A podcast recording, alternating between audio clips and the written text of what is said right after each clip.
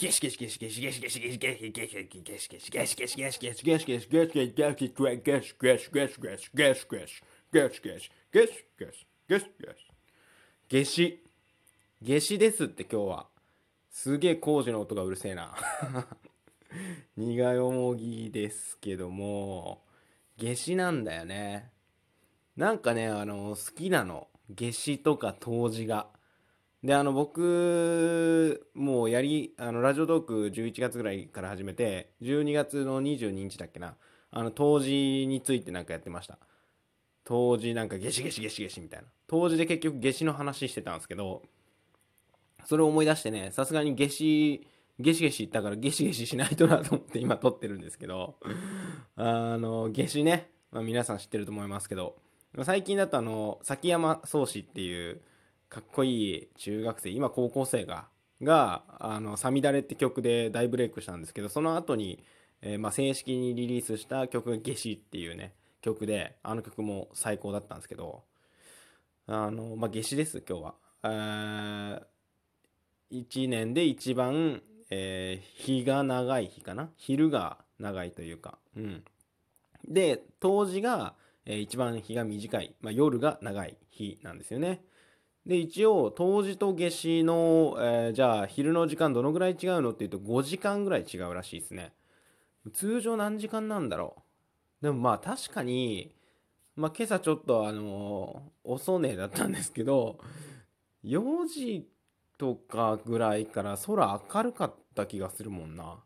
あるいはちょっと前。まあ、あの、日の出日の入りのね、概念がよくわかんないですけど、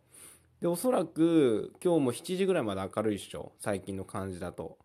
でそれでいくと何、?4 時から19時だから15時ぐらい。15時間とか、もしかしたら16時間ぐらいが昼で、8時間が夜？うん。でそれでいくと、当時は、えっ、と、10時間とか11時間しか昼がないってこと？冬って、まあ、言うて6時ぐらいから明るくなるよね。で、5時には暗いか。6時から17時。ああ、ちょうどそうね。10時間とか11時間とかそんなもんだね。ああ、そうなんだね。意識しないとわかんないけど、まあそれが日々、日がどんどん短くなってるわけですよね。まあ何、半年で5時間変わるってことは、一月で、まあ1時間ないし45分とか、そのぐらいは日が長くなったり短くなったりしてるから、1日で1分ちょいとか、1分半とかは、実は日が短かったり長くなったりしてるってことだよね。明日になったら、また1分半ぐらい ?2 分とかこう日が短くなるわけだ。なるほどね。あのー、なんだっけ？カエルをさ、水に入れて、で、その水をちょっとずつ温めていくと、カエルはその、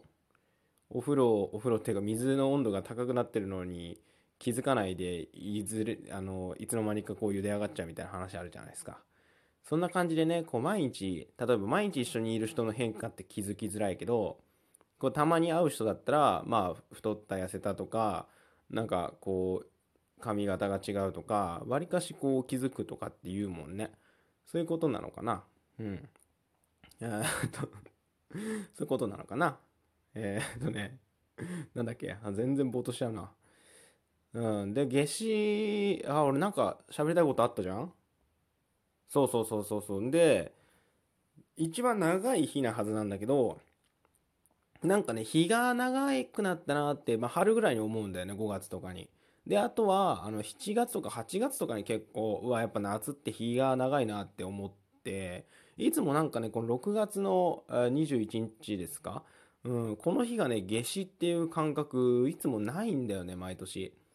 で、なんでかなと思ったら、梅雨じゃん。6月21日って大体。で、梅雨って、あの、曇ってますよね、大体ね。今日ね、なぜか晴れてるんですけど、結構例年曇ったり雨降ったりしてるんで、その日の長さを感じないんですよね。結局、まあ、あの、緯度の問題、経度の問題？緯度か？緯度か？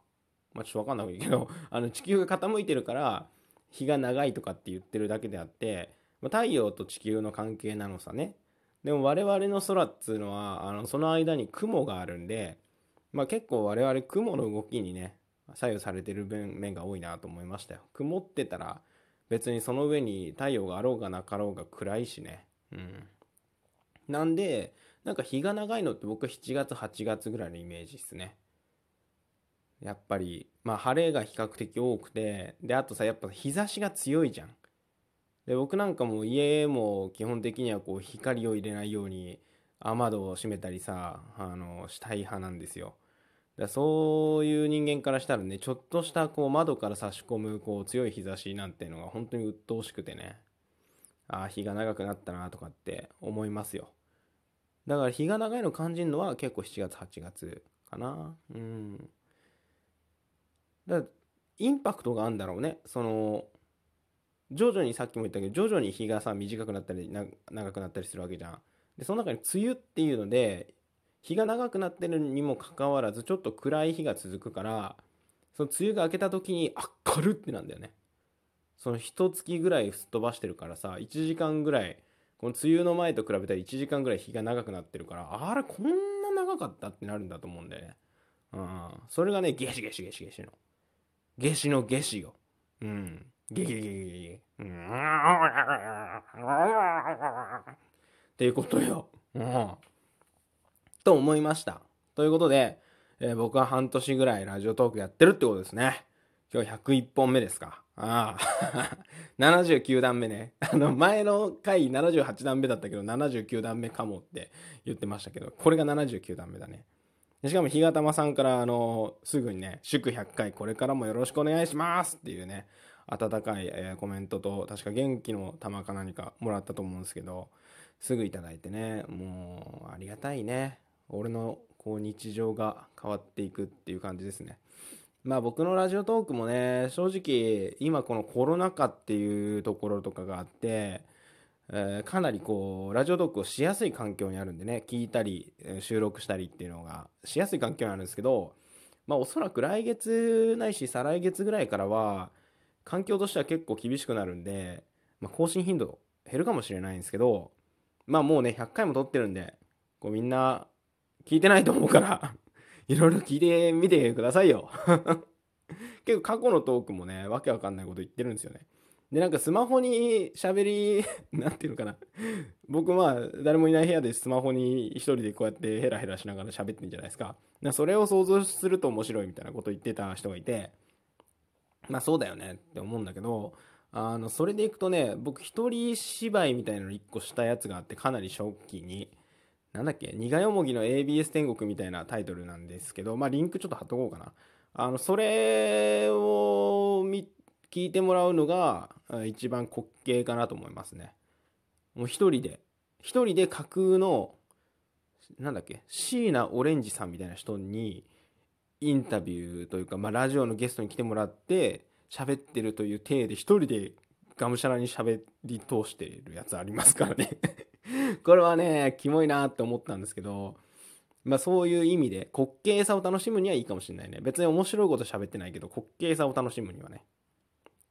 まあ、精神耐久マラソンみたいなもんですよ。うん。そうやって楽しんでもらえればなと思います。あと、ライブのアーカイブもね、結構溜まってきてるんで、まあ、ほとんど弾き語りのライブなんですけど、まあ、ご興味ある方はちょっと聞いていただいてね、そういう感想とかもいただけたら嬉しいですね。あとはね、YouTube。あ、あとね、なんかね、AWA、AWA っていう、えっ、ー、と、AWA っていう音楽配信アプリがあるんですけど、それになんかラジオトークで、えっ、ー、と、まあ、曲を出しとくと、それがアワっていうやつでも、えー、放送、放送？まあ、放送されるよっていう、聞けるようになるよっていう企画があって、それにあの僕、あの、こっそりね、参加してたんですけど、そしたらね、あの、何曲か採用されまして、ありがたいことに。なので、あの、そのアワっていうアプリやってる人は、それも聞いてみてください。なんかね、再生数に応じてね、金がもらえるらしいんですよ。やらしい話。だからね、10億再生ぐらいすればね、1億円ぐらいもらえるみたいだから、それで俺仕事辞めようかなと思ってるんで、あの 10億回再生してみてください。言ってるだけだからね、これ。わかるよね。本気でそんなこと考えてたらさ、おかしいよな。おかしいよな。おかしいのかな おかしかねえだろうん。まあね、そんなにね、あの人生うまくはいきませんけども、今日も苦虫噛みつぶして、それも味わって生きていきましょうよ。喉越し、爽やか、三ツ矢サイダー。